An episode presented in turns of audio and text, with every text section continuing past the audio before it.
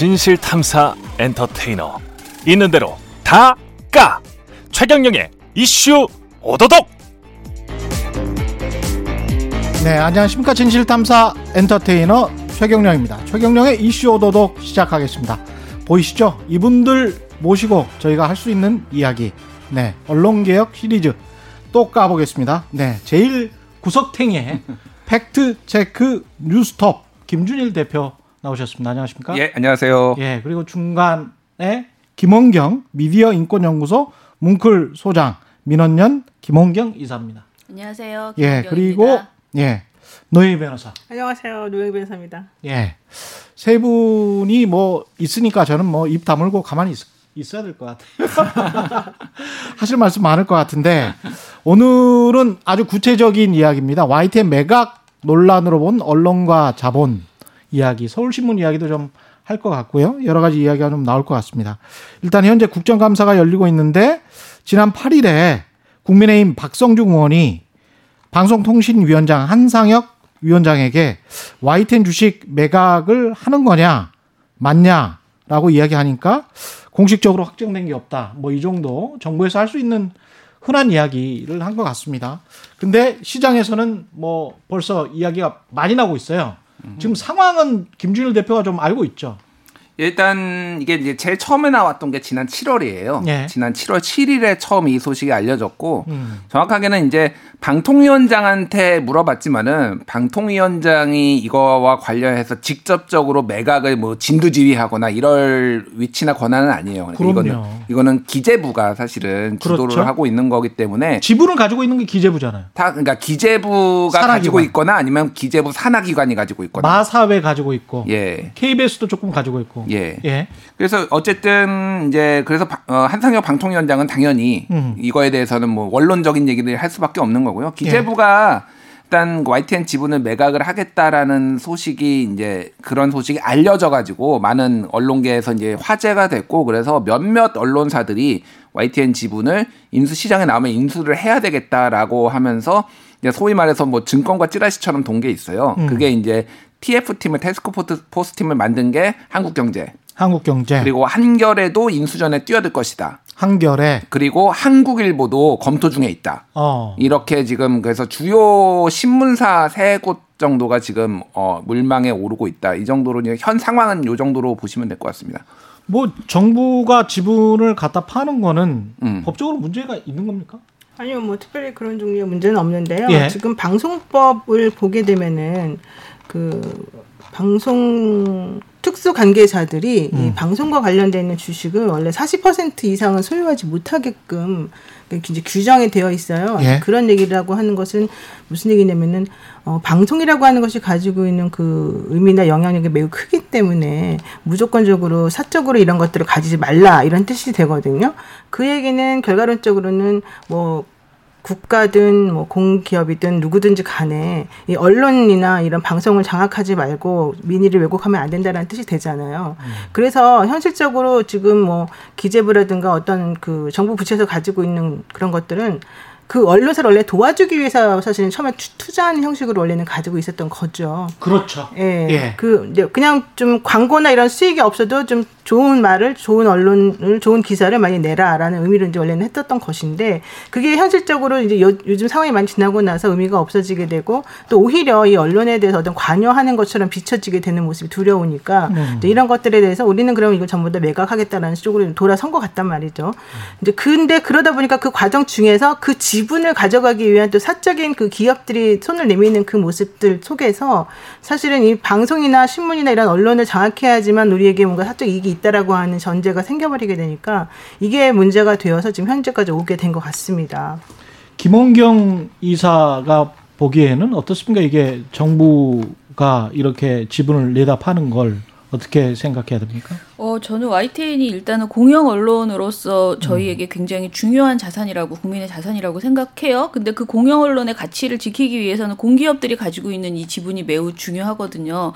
근데 이것을 지금 어떠한 이유에서든지 뭐 여러 가지 이유들은 말을 하지만 아무튼 어, 민간에게 이제 넘기겠다라는 것인데 어, 과연 우리가 가지고 있는 그 공영성을 가지고 있는 뭐 KBS나 EBS 이외에 YTN이나 연합뉴스 TV 등에 대해서 그 공기업이 가지고 있는 지 분이 그렇게 하찮은 것일까? 라는 생각에서 저는 아니라고 생각하거든요. 그러니까 음. 공영 언론에 대해서 언론이 장악을 하거나 어떤 그 방송에 개입해서 부적절한 행동을 하는 것을 막는 조치를 정확하게 취하되 공영성은 지켜주려고 하는 그런 노력이 저는 그런 것이 공기업에서 해주는 어떤 그 굉장히 좋은 일이라고 생각을 해요. 그래서 이 부분에 대해서 이 지분 매각설 자체가 굉장히 섣부르게 나오, 나왔다 이 정부에서 이렇게 생각을 합니다.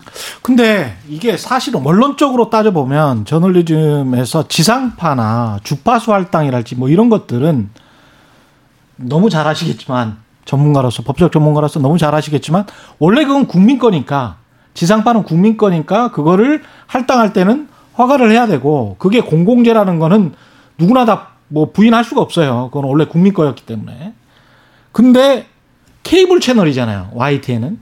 케이블 채널은 사적인 영역, 민간 시장의 영역이란 말이죠. 음. 그래서 지금의 이제 공기업들이 참여하고 있는 거는 어떻게 보면 이제 한국 역사의 특이한 점인데 싱가포르를 예를 들자면 싱가포르도 이렇게 공기업들이 그 신문사나 방송사를 가지고 있습니다. 근데 방송사, 신문사를 가지고 있는 것에 관해서는 해외 언론 학자들이 신문사를 정부가 공기업을 통해서 가지고 있는 거는 저건 언론 자유 침해인데 이렇게 이야기를 한단 말이죠. 특히 이제 서울신문 같은 경우는 그런 지적이 많았을 거예요. 음. 언론학에서는 그런 측면에서도 좀 고려를 해봐야 될 것 같아요.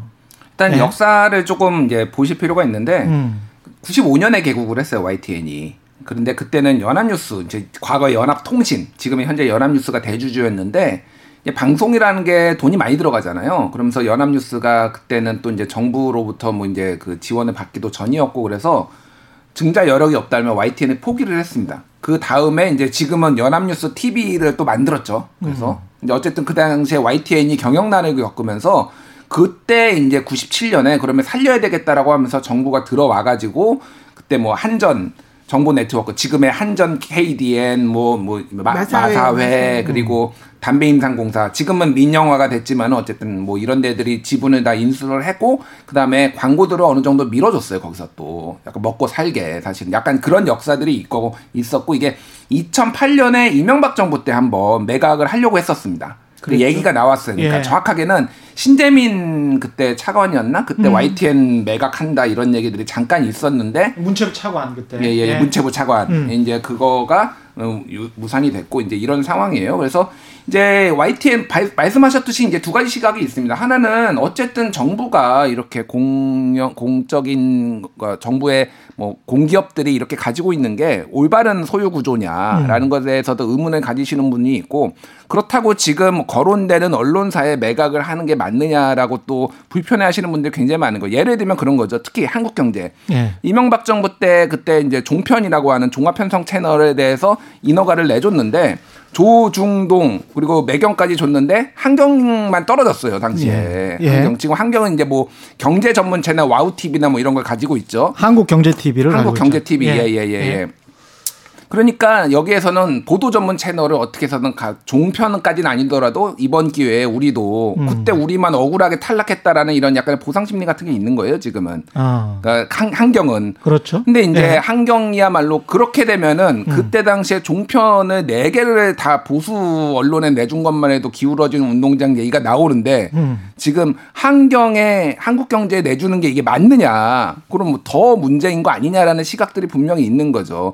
그러니까 그런 것 같아요. 뭐 어느 특정 언론사의 얘기 뭐 내주고 안 내고조라기보다는 그러니까 아예 그러면은 그냥 현재 상태를 유지하자. 아니면은 YTN에서는 YTN 노조한테 팔아라. 우리가 그냥 우리 사주가 인수를 하겠다 이런 어. 식으로 지금 얘기가 나오고 있는 거거든요. 예. 그래서 사실 좀 쉽지는 않은 문제인데 어쨌든 제가 저도 동의를 하는 거는 어, 한, 한국 경제 같은 경우에는 뭐 과거에 정경련 기관지였고 과, 좀 과도하게 이렇게 이를테면은 뭐 경제나 재벌 중심으로 이렇게 보도가 나왔었는데 YTN은 가져갔을 경우에 좀 우려가 많이 있다. 과거에 음. 정경련 기관지였습니까? 지금도 지분 구조가 음. 정경련이 제일 많이 가지고 있잖아요. 한국경제신문을. 네.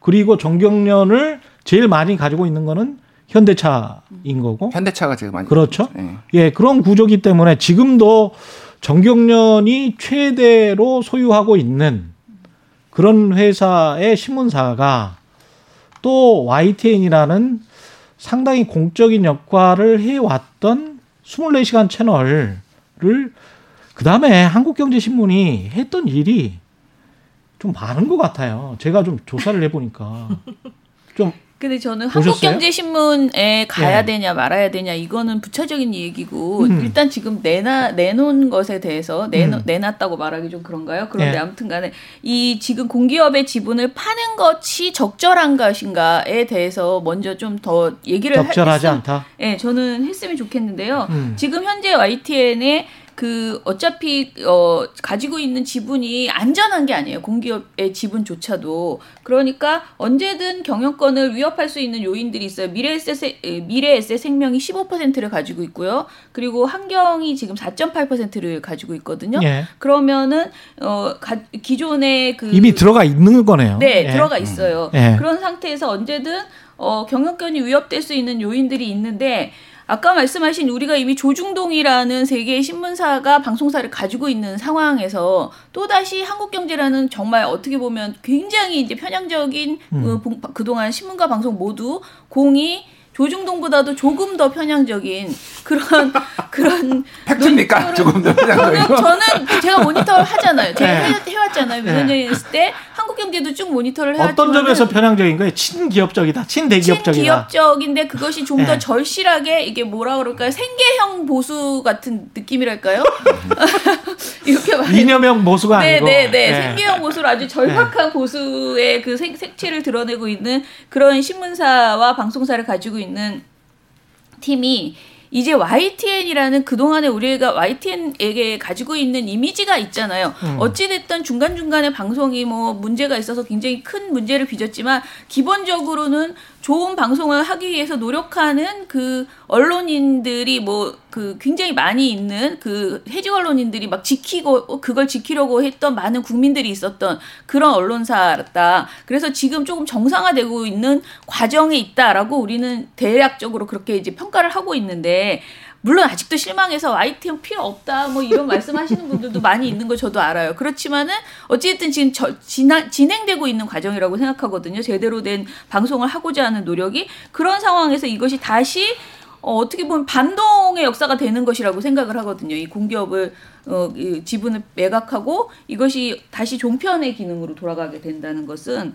있을 수 없다라는 생각이 들고 종편보다 더 나쁜 건 하루 종일 보도 전문 채널을 그러니까 보도 전문 채널인데 그것을 환경에 가져간다. 이건 진짜 굉장히 큰 위협이 될 수 있는 일이라고 생각해요. 근데 결과적으로 제가 YTN에 좀 있어봤잖아요. 방송 해봤잖아요.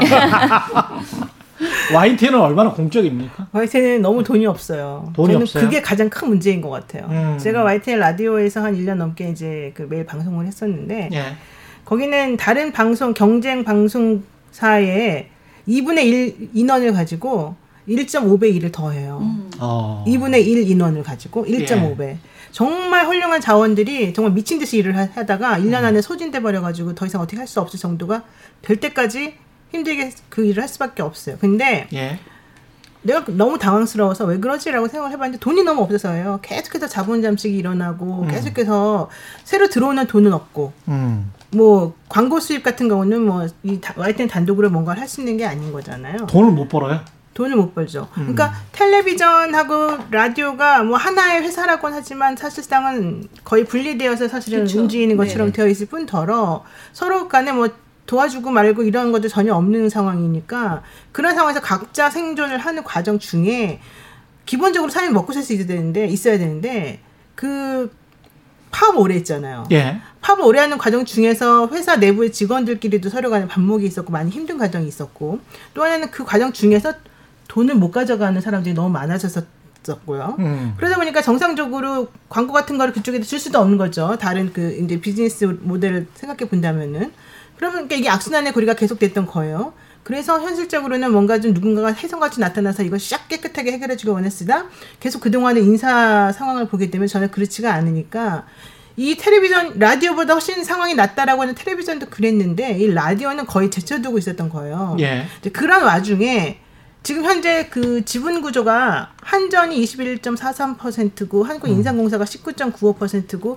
미래에셋 14.98, 뭐 마사회 9.52, 우리은행 우리 그- 그 우리은행도 예. 10.4%, 우리사주죠 0.14% 이런 예. 구조란 말이에요. 예. 자 그러면 한 번 예전에 자본을 한번 이렇게 증가 증자. 증자를 한번 한 적이 있었었는데 음. 그리고 사업을 그때 저쪽 걸 팔고 넘어오면서 돈 한번 벌은 적이 있었지만 예. 그 일을 계속 내리막길이 되다 보니까 제가 봤을 때는 YTN 내부적으로는 차라리 파는 게 낫다라고 하는 생각을 할 수도 있을 것 같아요. 그래야지만 뭔가 새롭게 이 활로가 개척이 된단 말이죠. 그런데 제 SNS 친구들은 다 반대하던데. 당연히 반대죠. 그거는 그거는 기자들이나 실무진이나 일하는 사람들 다 반대지만 예. 이런 그 임원진이라든가 예. 이 회사의 그 먹고 사는 문제를 해결해야 되는 사람들은 음. 현실적으로 그걸 무시할 수가 없는 구조인 거예요. 근데 이제 그러다 보니까 저는 제 입장에서 봤을 때는 음. 이거를 근본적으로 해결하지 않고는 YTN이 가지고 YTN을 뭐 사기업에 넘긴다라고 해서 해결을 될까? 그 혹은 사기업에 넘긴다는 거를 못하게 막을 수 있을까? 그건 아니다라고 보는 거고 두 번째로는 YTN을 산다는 회사들의 제가 몇몇을 봤어요. 예. 한겨레 TV? 한겨레? 한겨레 지금 월급 주는 것도 매우 힘들어한다는 소리가 쫙 퍼져 있는 사- 한겨레가 과연? 이거는 제가 솔직히 말씀을 드릴게요. 한겨레 예. 기자분들 예. 저한테 기분 나빠하지 마시고 예. 한국 경제도 마찬가지 아니겠습니까? 솔직히 말해가지고 아, 한국경제 한국 경제 좀 달라요. 이득 이득이 많이 났어요. 예. 한국 경제 이득이 많이 났지만 한국 경제가 사실 따라가고자 하는 구조나 기조나 음. 뭐 이런 성향이나 이런 것들은 돈이지. 그러니까 그게 한국 경제 문제는 제가 경제신문 기자한테 그 이야기를 들었어요. 이 방송을 하면 꼭이 이야기를 해달래요. 경제신문이 신문 기사를 써서 돈을 버는 건지 부대 사업을 해서 돈을 버는 건지 재무제표나 손익 그 흐름, 흐름표에 안 나와 있지만 영업이익에 뭐 2, 300억씩 법니다. 한국경제신문 돈 많이 벌어요. 두 번째로 매출 조선일보. 다음으로 네. 돈을 많이 버는 회사입니다. 음. 근데 도대체 포천힐스 골프장도 하고 있죠. 야구장에 저 전광판 해가지고 대행사도 하고 있죠. 지금 광고주들 대행사도 하고 있어요. 그리고 기업들한테 무슨 뭐, 뭐 특별한 정보를 준다고 하면서 기업들 끌어들여서 그 사람들만 배타적으로 어떤 다른 어떤 정보를 주는 것 같은데 그렇게 하면서 이제 돈 연으로 뭐 몇천만 원씩 받고 있습니다. 포럼 한다고 하면서 뭐 개인 뭐 법인들한테 몇백만 원씩 받으면서 그거 가지고 또 뭐 수십 퍼센트의 이익을 내요. 근데 그 티켓을 누가 파냐? 기자들이 가서 팔아요. 그러니까요. 이게 지금 무슨 저 장사를 하려고 신문사를 만든 건지 기사를 쓰려고 신문사를 만든 건지 알 수가 없는 지금 상황이란 말이죠. 그러니까 정치적으로 뭐 보수나 진보냐 이거 다 떠나서 너의 정체가 도대체 뭐야? 신문사야 아니면 뭐 골프장이나 광고주 무슨 대행사야 아니면 기업에다가 정보 뭐뭐 배타적으로 주는 곳이야 뭐, 뭐 뭐야 도대체? 그러면서 YTN은 24시간 뉴스 정보를 보편적으로 지금 정보 저 접근하는 그런 채널인데 여기 있다 여기서는 뭐 베타적으로 개인들이나 기업들에게 베타적인 주식 정보를 준다고 거기서 장사를 하고 또 보편적인 채널 나는 이게 이게 가능한 장사 구조인지 모르겠어요. 그러니까 아까 이런 식으로 운영이 되나? YTN이 예. 실제로 YTN을 갖는다고 환경이 무슨 돈이 될까라고 생각하지만 그 그 힘, 그러니까 뉴스를 가지고 있는 그 힘을 가지고 다른 장사를 충분히 활용할 수 그러니까. 있다는 거죠. 예. 그러니까 그런 점으로 봤을 때는 어, 환경 입장에서는 정말 엄청 가지고 싶을걸요. 그런 것은 진짜 뭐, 뭐, 재고의 여지가 없고요. 우리가 그거를 허용할 것인가, 우리 사회가. 이거에 대해서 저는 정말 심각하게 받아들여야, 봐- 정말 심각해요. YTN이. 이건 좀 심각한 네. 것 같아요. 제가 보기에도 네. 한국경제신문은 충분히 그런 돈이 있고 제가 재무제표를 보니까 건물하고 땅만 해서도 공시가로 분명히 돼 있을 텐데 장부가하고 부동산. 공시가로 부동산 가져가겠죠. 4천억이 넘습니다. 4천억이 넘어. 4천억 왔다 갔다 해요. 4천억 조금 안 되는 것 같은데 그 정도면 시가로는 1조가 넘는 자산을 지금 가지고 있는 회사고 영업이익이 매년 그렇게 2, 300억이 나는데 그런 식의 영업을 하고 있다는 거잖아요, 지금. 근데 그게 보편 상당히 보편 채널입니다. 24시간. 한국의 CNN 같은 거를 그냥 줘버리는 거잖아요. 네, 그렇죠. 그것도 얼마 되지도 않죠, 지금. YTN 시가총액이 50% 먹어봐야 한 200억 됩니까? 주가가 지금 매각설 나오고 좀 뛰긴 했습니다. 20% 뛰었다가 또 예. 떨어졌다고도 예. 나오네요. 그래 봐야 시가총액 한 400억 될 텐데 그러겠죠. 뭐50% 예. 먹어봐야 음. 200억짜리라는 이야기인데 그러면 누구든 살 수 있습니다. 민간의 건설 회사든 건설회사가 살 가능성이 상당히 있죠. 사실은 지금 예.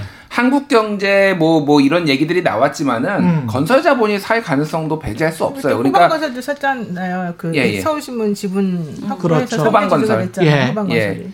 그래서 기- 최근에 트렌드들이 건설사들이 굉장히? 트렌드라고 하니까 너무 웃겨서요. 아니 이게 뭐 좋은 트렌드라는 게 아니라 건설사들이 언론사를 인수를 하는 경우가 굉장히 많아졌다. 뭐 그런 건 헤럴드 경제도 최근에 그렇고요. 그치. 서울신문도 지금 호반 건설이 이대 주주인데 계속 서울신문도 지금 지분 매각 얘기가 나오고 있잖아요. 그래서 지금 사실은 한국 경제가 인수를 할지 말지 그것도 알 수가 없어요. 그냥 언론계에서 그런 얘기가 한국 경제는 우리는 매물로 나오면은 직접 인수전 뛰어들겠다라고 공식적으로 참전 의사를 밝힌 유일한 언론사고 나머지도 확인이 안 된 건데 사실은 보도 전문 채널이다 보니까 예전에 10년 전에 보도 전문 채널 신청했다가 떨어진 기업들이 예를 들면은 뭐 헤럴드 미디어, CBS, 머니투데이 뭐 이런 데들이 다 했다가 떨어졌거든요. 10년 전에. 음. 그러니까 이런 데들이 또 도전할 수도 있는 거고 건설 자본이 들어올 수도 있는 거고 다른 뭐 자본들이 들어올 수도 금융 자본이 들어올 수도 있는 거고 알 수는 없어요. 그러니까 우리가 이제 그런 거죠. 한국 경제에 대해서는 저도 부정적인데 한국 경제뿐만이 아니라 YTN 지분 매각을 어떻게 바라볼 것인가를 좀 세-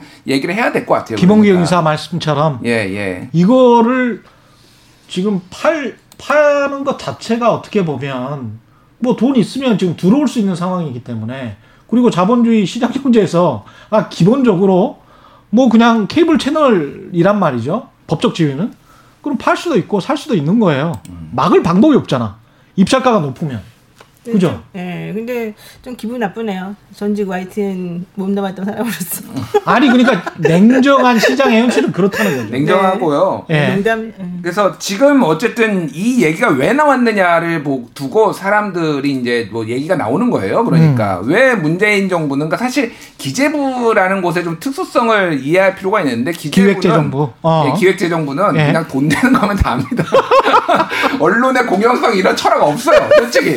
이게 문체부가 파는 거면은 문체부는 그런 뭐 정무적 고려 뭐 이런 거를 하는데 기재부는 그냥 가장 비싼 값에 파는 게 최고의 목표예요. 지금 안 그래도 나라 빚이 이렇게 늘어나네 많이 아, 하는데. 그럼 정말로 세수 때문에 파는 거라고 지금 판단을 하시는 거예요? 뭐, 그, 그게 가장 유료. 왜냐면 저도 이걸 그래서 좀. 설마 그렇게 이게 몇 백억 때문에 에이, 그건 아니, 근데, 아니지. 그러니까 이, 그러니까 정확하게는 이익 최대화도 있고 또 네. 하나는 이거를 가지고 있음으로 해서 득될 게 하나도 없다라고 보는 거예요. 맨날 말만 나오고 욕만 어. 먹고 도대체 관친이 아니네 이런 얘기가 나오니까 아예 그러니까 자유주의적 관점이에요. 진짜로 그냥 야 털어 털어 이게 이게 있다는 거죠. 그러니까 예. 좋게 말해서 그런 거고 좀 음. 더 세게 말한다면 이제 민원전 최근에 논평 보면 문재인 정부가 언론 개혁의 기치를 포기한 수준으로 이, 이 행동은 지금의 이 매각설은 그렇게 보이는 거예요. 그러니까 YTN 지분 매각 방침을 당장 철회하지 않는다면 이거 아 문재인 정부가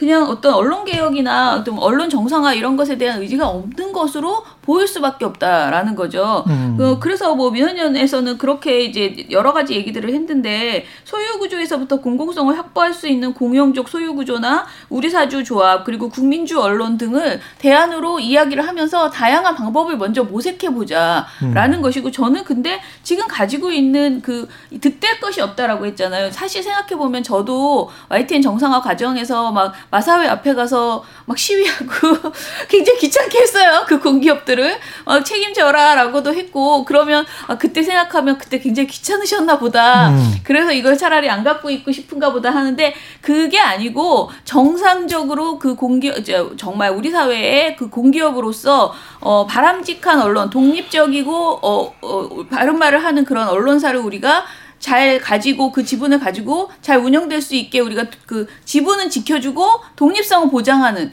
이런 행태를 해달라고 요구한 것인데 그게 공기업에서 그런 일을 하는 것이 단지 단지 귀찮고 번거롭다고 해서 그걸 매각한다? 이거는 저는 아니라는 생각이죠. 정부가 기재부가 그러, 기재부도 결국은 문재인 정부잖아요. 그러면 음. 아 이건 아니다라고 판단했어야 된다라고 봅니다.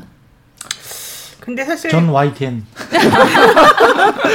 예. 네, YTN을 사랑하는 예. 그 연합 뉴스 TV가 연합 TV가 있잖아요. 예. 네.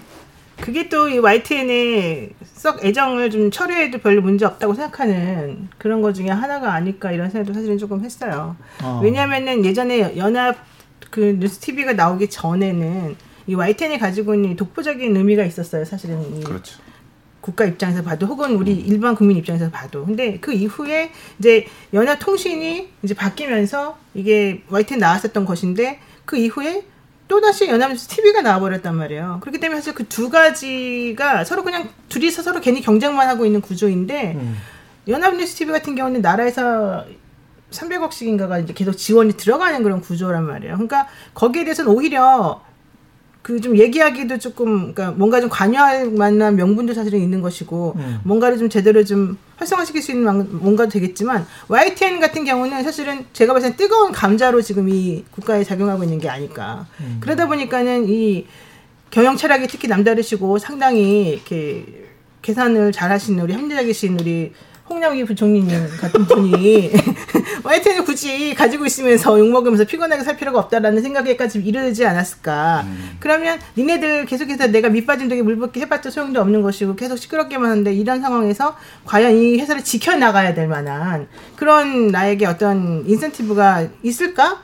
생각을 해보면 그냥 손쉽게 아, 우리가 괜히 관치경영 얘기 들을 필요 없이 이것을 그냥 매각하겠습니다. 라고 해서 발을 빼는 그런 계기를 좀 마련해 보고 싶지 않았을까.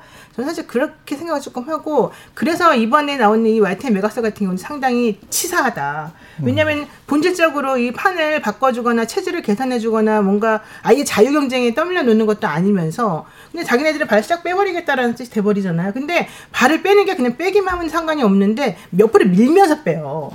본인들이 그냥 가만히 발만 빼는 게 아니라 음. 이 회사가 가지고 있는 어떤 여러 가지 안 좋은 이런 상황들을 좀 더더 옆으로 안 좋은 쪽으로 갈 수 있게끔 밀어버리면서 자기네 싹 빠지려고 하니까 이 저는 전체적으로 이 YTN의 논조가 바뀌는 구조, 나, 바뀌는 과정, 그다음에 이 방송 내용이나 방송의 컨, 컨텐츠 같은 것들을 만들어내는 과정 이런 것들을 쭉 한번 여러분들이 흐름을 보세요. 이게 그냥 공정이라고 하는 키워드에 맞게끔 진행되고 있다라고 보여지지 않거든요.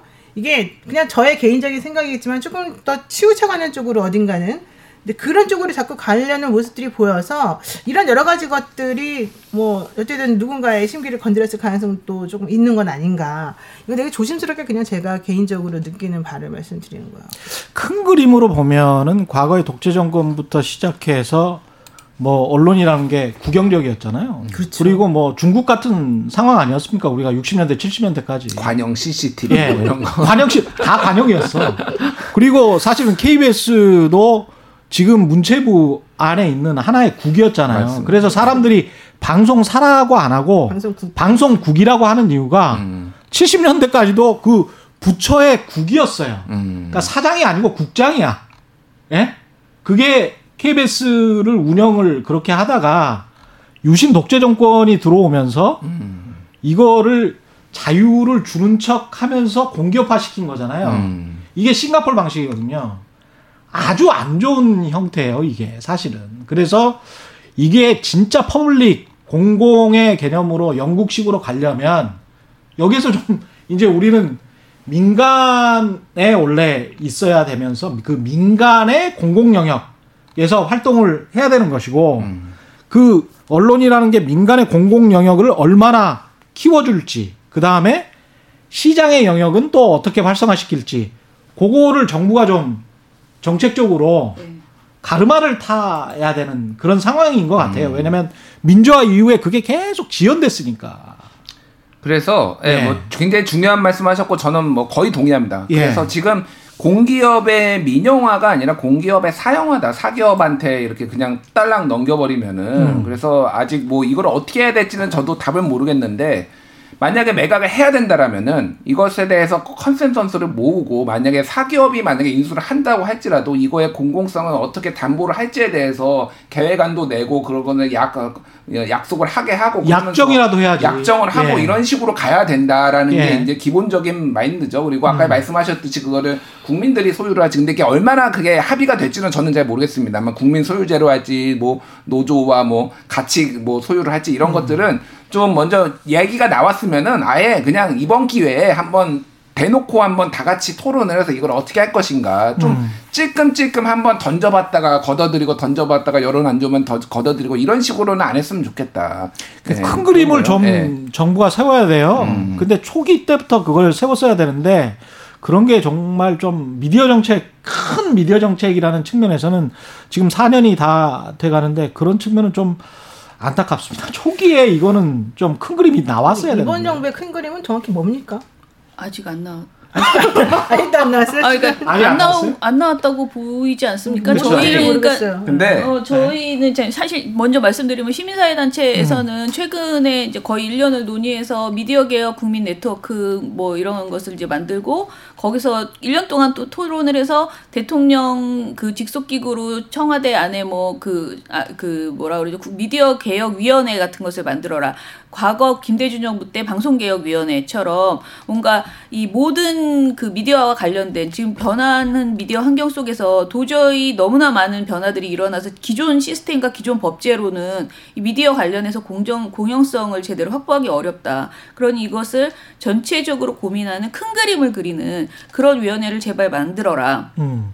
라고 얘기하고 있거든요. 지금 이 사안도 기재부, 그 다음에 뭐 과기정통부, 어, 방송통신위원회, 문체부 음. 다양한 곳에서 지금 언론 미, 미디어 관련된 그 업무들을 다루고 있는데 이게 철학이 일치하지 않고 굉장히 충돌하고 있잖아요. 그래서 이런 것들을 다 묶어서 논의하는 기구를 만들어서 최소한 지금부터 논의해도 지금 오늘 당장 만들어도 한 1년은 논의를 해야 돼요. 그래서 이 정부가 끝나갈 때 큰 그림이 그려지는 그런 그림이 되더라도 논의를 제발 좀 심도 깊게 해라. 그리고 그 논의를 그냥 몇 명이 모여서 하는 게 아니고 되도록이면 여야 모두 어 그리고 국민과 그 또 사업자 중심이 아니고 시청자, 소비자 중심의 그런 논의를 해라. 이런 얘기를 저희는 지금 계속 주장하고 있거든요. 그러니까 한다고 그래요? 정부에서 어떤 뭐가 있어요? 반응이? 지금까지 메시지는 방통위도 그런 게 필요하다라고 분명히 아, 찬성을? 했고요. 예, 예. 그렇게 했고 그리고 청와대에서도 적극적으로 어, 검토한다라는 식의 입장은 내놨는데 예. 아직 이것을 한다라는 확답은 저희 못 받은 상태로 알고 있습니다. 근데 이런 식으로 해서 만약에 또 이명박 박근혜 정부 때 우리가 명확하게 팩트로 나온 거는 언론 자유 지수가 심대하게 떨어졌었거든요. 네. 그러면서 그 특히 이제 종편을 허가하면서 완전히 그 뭐라고 해야 되나요? 한국 방송사들의 폭스 뉴스화가 심화됐다라고 보여지는 거거든요. 그러니까 한 번 어떤 인허가 정책을 이렇게 내버리면 10년, 20년이 그냥 이상하게 돼버려요. 그럼 어떻게 방송 종사자들이나 언론 종사자들이 할 수가 없어요. 그렇게 네. 그렇게 큰 그림으로 이렇게 다가서 버리면 근데 그걸 10년 전에 이명박 정부 때는 해버려서 이- 지금 이 상황이 된 거잖아요. 네. 그러면 이걸 뭔가 돌이키려면 뭔가 더 큰 그림을 그려야 되지 않나? 지금 우리가 계속 이제 KBS, MBC의 뭐 거버넌스, 뭐 지배구조 개선하자, 뭐 하자 작게 작게 계속 그동안 쌓아왔어요. 그런데 네.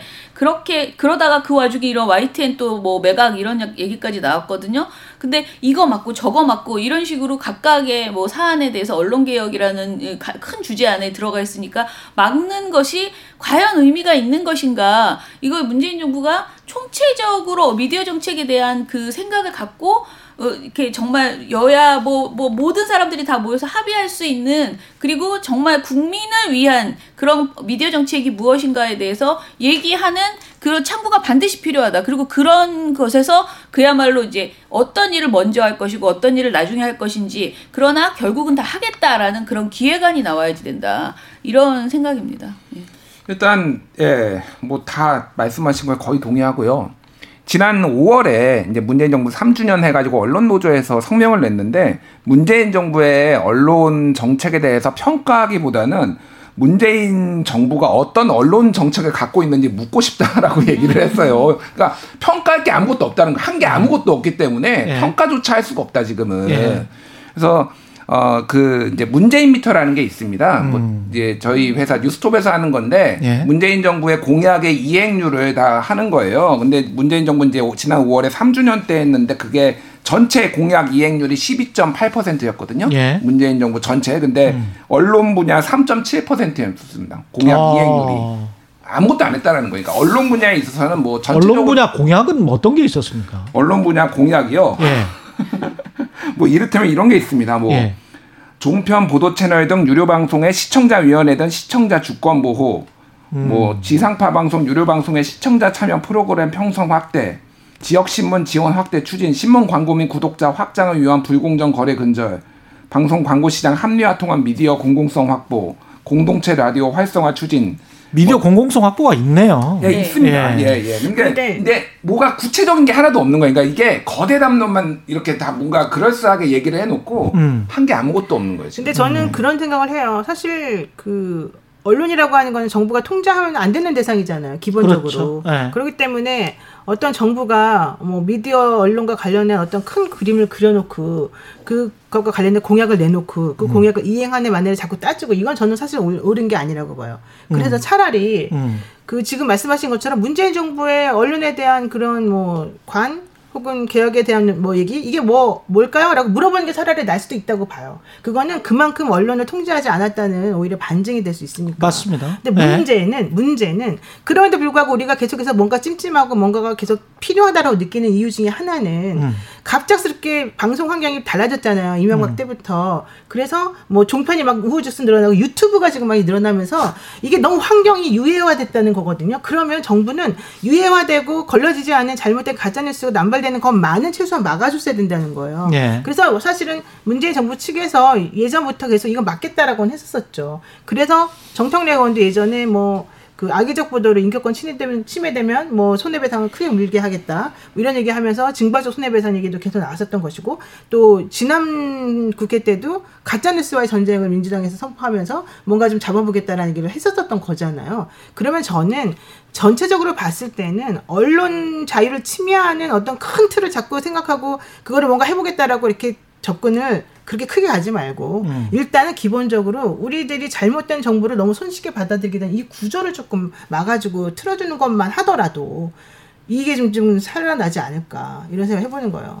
아니 그리고 이걸 원칙적으로 또 대응을 한다면 종편 제휴가 관련돼서 그렇죠, 바로 그거죠. 그거죠. 그 그것도 거죠. 그거를 종편 허가를 제휴가를 못해 주는 지금 안 해줘야죠. 상황이잖아요. 안 해줘야죠. 예. 여섯 건 이상 지금 다 나왔었고 그래서 MBN은 뭐 출자할 때부터 그랬었던 상황이고 사실 MBN만 그랬겠습니까? 사실 MBN보다 더 심한 건 MBN 뭐 도덕적으로 만들어질 때 좀 그런 부분이 있었지만 예. 그거 말고 방송 보도 내용 때문에 문제가 되는 건 그게 심각하지 않아요. 제일 심각한 회사가 두 군데 있잖아요. 음.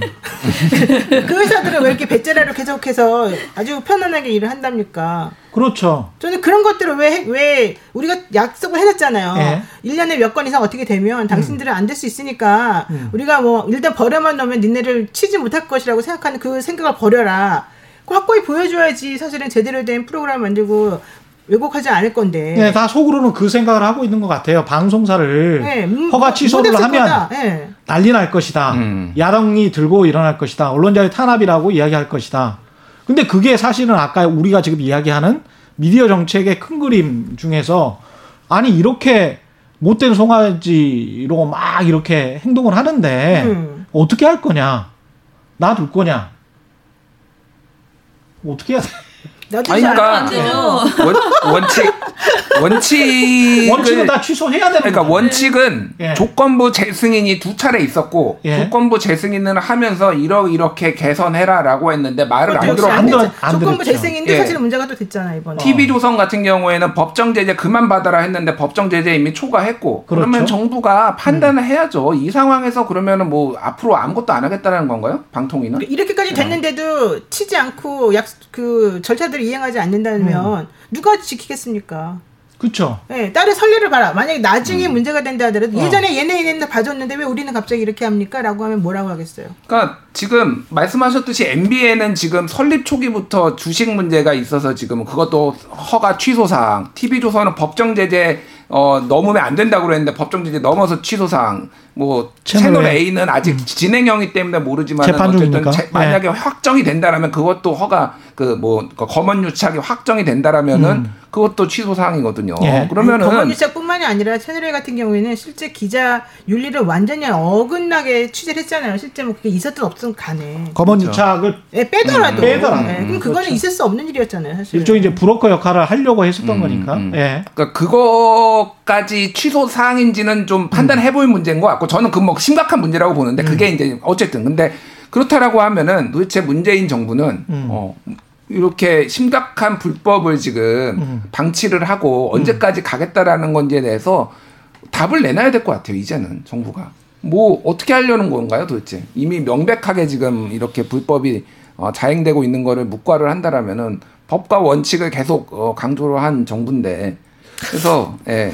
이거- 너무 정치적 고려와 이 생각이 복잡한 것 같습니다. 그러니까 바- 방 예. 오히려 종편은 진짜 그렇게 명백한 거리가 있음에도 불구하고 봐주기를 일관하는데 YTN은 지금 정상화로 가고 있는 뭐 물론 돈이 없고 뭐 여러 가지 아직 부족하고 아쉬운 점이 있지만 가고 있는 와중에 정부 지분을 어, 공기업 지분을 빼버리겠다. 빼서 빼버리겠다. 오히려 환경 같은 데로 넘어갈 수도 있다라고 하는 이 상황이 지금 국민들에게 어떻게 받아들여질지 좀 좀 생각하셨으면 좋겠다.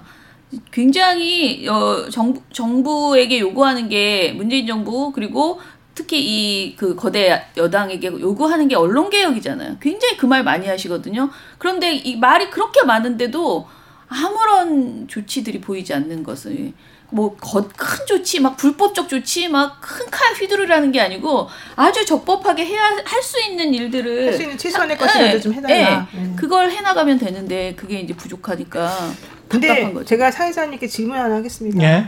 오, 방송에 겁나죠. 겁나는데. 이제 올해 이쪽 계통에 계셨잖아요. 예, 예. 본인이 생각하기에 지금 가장 문제가 뭡니까? 가장 문제가요? 예. 우리나라 언론의 가장 큰세 가지를 문제. 제가 질문하겠습니다. 예. KBS의 문제. KBS는 공영방송부터 시작을 했으니까. 음. 두 번째는 이 상황, 이, 이 지금 현재 벌어지고 있는 이 언론사들의 전체적인 문제. 음. 그래서 앞으로 세 번째 어떻게 해야 된다는 것인지 이 문제 외에 어, 나는 끝나겠네. 너무 어렵다. 그 얘기 나오면 징벌적 손해배상제도 얘기해야 돼. 예. 지금 징벌적 손해배상제도 이야기해야 되는데 예, 연결해서 해보세요. 저는 음. 사실 속으로는 계속 이제 자성찰이라는 게? 많이 부족한 게 언론계하고 검찰인 것 같아요. 그래서 검사들하고 언론 그사 기자들하고 특징이 뭐냐면 자유를 엄청 원해요. 예? 자유를 원하는데 그동안에 방종을 해왔던 거야. 어? 그러면서 일정하게 제재가 들어가니까 야, 우리는 왜 독립적으로 일하게 못 놔둬 제발. 놔둬. 근데 놔뒀는데 놔뒀는데 계속 그렇게 행동을 하는 거야. 예? 근데 그렇게 행동하는 거의 핵심은 뭐냐?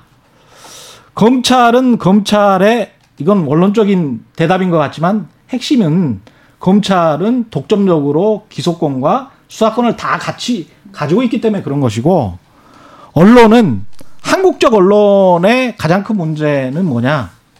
출입처 때문에 그래요. 출입처. 네. 어, 되게 중요한 문제 나왔네. 제가 보기에는 출입처. 출입처에서 정경언 관 다 유착돼 있죠. 관료까지 다 담합해요.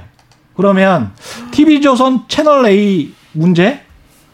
아니 기자들이 포럼 티켓까지 팔고 있는데 출입처 문체부를 가든 방통위를 가든 어디를 가든 간에 동양파가 안 하겠어요? 음, 솔직히 이렇게 말해도 돼? 안 잘려요? 아니 뭐 아니 동양파가 안 하겠냐고 전화 안 하겠어? 그 다음에 국장이랑 밥 먹으면서 뭐 그런 문제 아무 문제도 아니라고 이야기 안 하겠어요?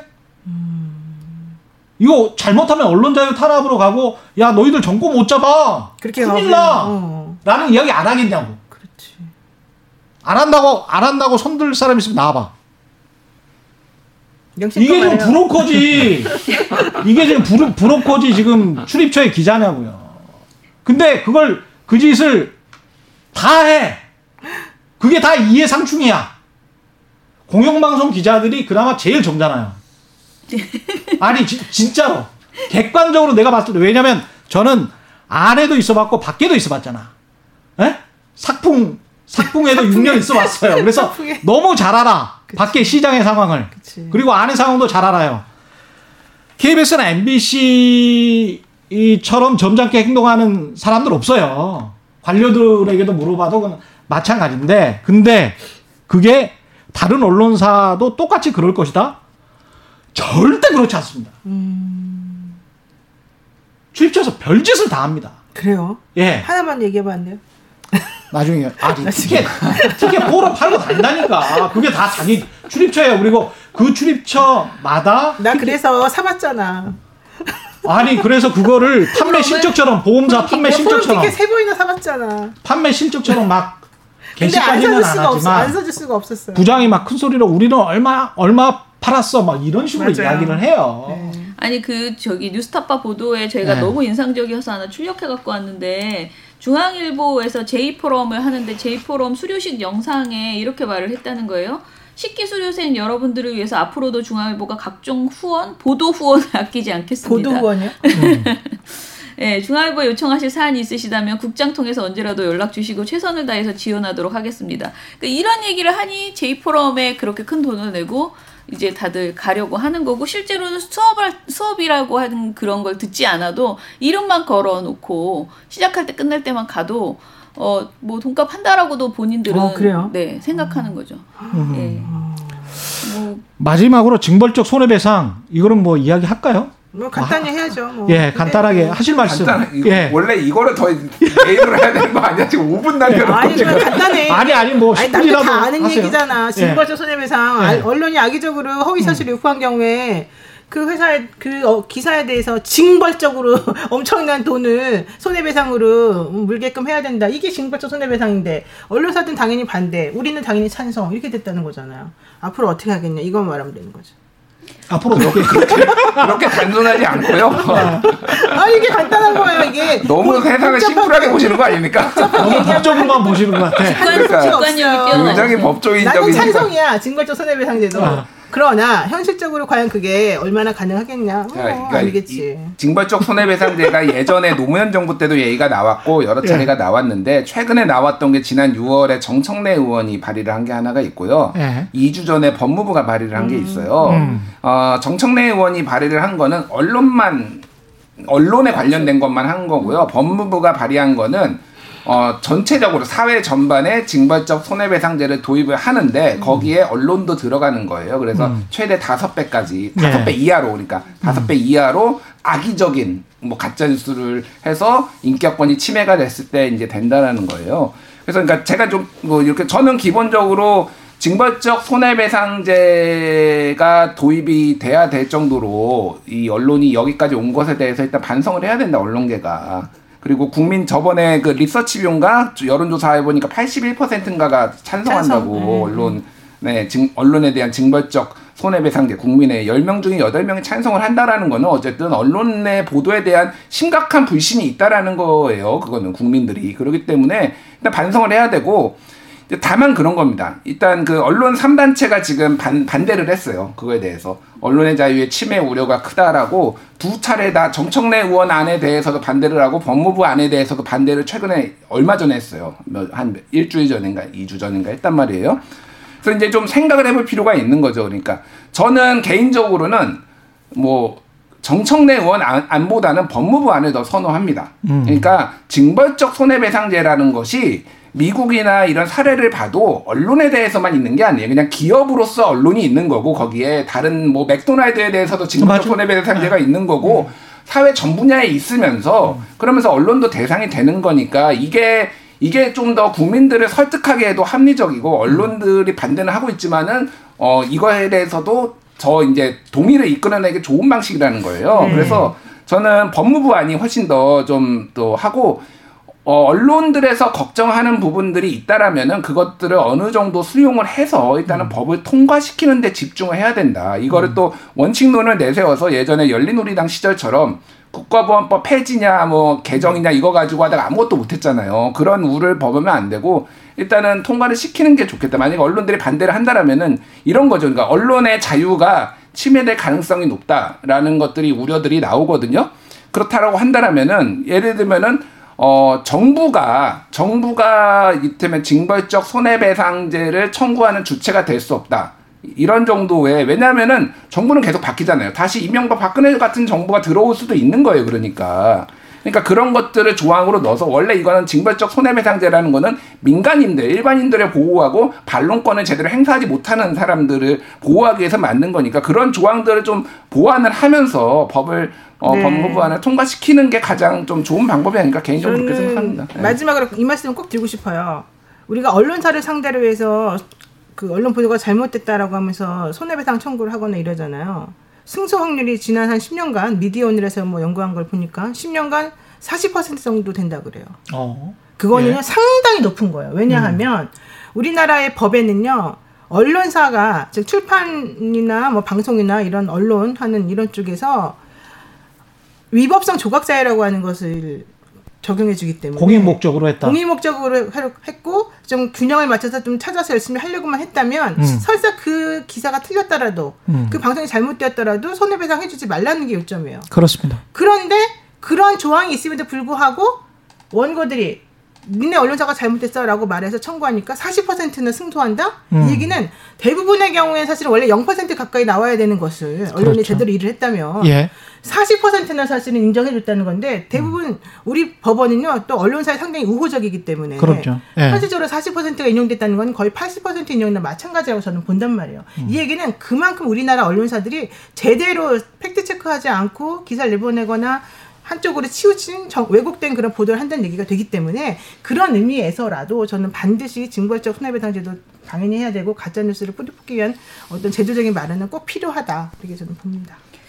예, 예. 뭐 저는 사실 민원연은 과거에 어, 징벌적 손해배상자가 성급한 칼이다, 너무 큰 칼이다. 그러니 이제 차분하게 이 언론의 왜곡, 왜곡 오보 보도 이런 까 편파 보도 이런 것들에 대해서 우리가 좀더 여론화하고 비판하고 어, 정상적인 그 손해배상 정도만 우- 되면 되지 않겠느냐라고 이야기를 했는데 최근의 언론 보도는 사실 그때의 수준이 아니에요. 너무나 어, 함부로 보도하고 있고 그, 그 오보의 영향력도 더 커진 것 같아요. 그러니까 오보라고 할 수 있는 수준을 넘어서서 굉장히 악의적인 그- 그 조작 보도들을 또 하는 경우들이 많아서 이미 국민들이 징벌적 손해배상제에 대해서 마- 정말 너무 많이 절실하게 요구하고 있다. 그래서 시민단체 입장에서도 그냥 계속 우려만 얘기하기보다는 동의할 수밖에 없는 그런 상황이 아닌가라는 생각이 들고요. 어, 저는 이게 제가, 제가 말씀드리고 싶은 거는 정상적인 손해배상을 좀 제발 해줘라. 음. 지금 아까 뭐 승소율이 그렇게 높다고 하는데 그 승소된 분들조차도 배상액이 너무, 너무. 적어요.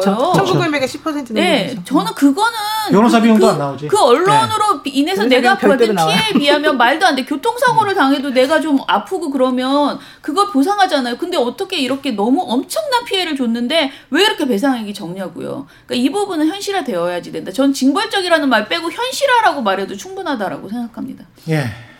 여기서 맞춰야 되겠습니다. 네. 밖에서 계속 맞추라고 하니까. 아, 그래요? 알겠습니다. 아, 죄송합니다. 예. 아니, 예. 하나만 딱 하나만 더. 징벌적 손해배상제가 음. 기업으로도 확대를 해야 되는 이유는 저는 언론뿐만이 아니라 기업으로 이를테면은 지금 사회적 참사로 일어났던 가습기 살균제라든지 그렇죠. 예를 들면은 뭐 그런 거요. 뭐 집단 소송제까지 같이 지금 도입을 하려고 하고 있습니다. 예. 또 하나는 뭐 삼성의 이재용 부회장이 불법으로 음. 경영 승계를 한으로 인해서 주주들한테 심대한 그렇죠. 손해를 끼쳤다라고 한다라면은 그거에 예. 대해서 몇 배의 손해를 음. 그러니까 그 토해내게 하는 이런 게 정착이 된다라면은 훨씬 더 사회의 어떤 불법을 막을 수 있게 되거든요. 그래서 음.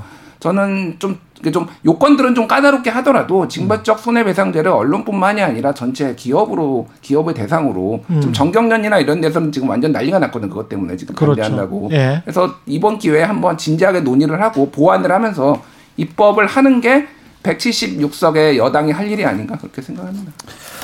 해야 될 일이 많은데. 예. 근데 일은 잘 안 되고. 그 갑자기 또 저도 한마디만 덧붙이면 박덕흠 의원이 자기 상임위도 아닌 환노위에 가가지고 1억 원짜리 뭐 손해배상을 노동자가 죽었을 때 뭐 10억 원으로가 올렸을 때 이야 이거 하면 자본금 매덕 안 되는 회사는 다 망한다 뭐 이런 식의 그렇죠. 말도 안 되는 그 구라예요, 사실은. 왜냐하면 자본금이랑 매출액 이익은 전혀 다른 거거든. 그렇죠. 예. 근데 그걸 가지고 그런 식으로 국민을 연결시켜가지고. 호도하고 언론사 기자한테 이야기하고 의원들한테 그런 이야기를 했다는 그 보도를 보면서 아 이건 무슨 뭐 그러면 그런 식으로 사람 죽여가지고 회사를 연명해야 되는 회사면 회사가 없어져야 되는 거 아니에요? 이것도 언론사도 비슷. 예 비슷한 것 같아요. 아니 사람을 사람을 죽이고 턱없이 그것도 무, 무고하게 사람을 죽여서 연명을 해야 되는다. 우리는 클릭수를 높여야 된다. 그렇게 장사를 해야 되겠다. 그러면 그 언론사가 죽어야지. 클릭수 때문에 그랬단 말이에요. 진짜 나쁜 사람들이네. 대부분은 그렇지 않을까 싶습니다. 예, 오늘 말씀 여기까지 듣겠습니다. 같아요. 예.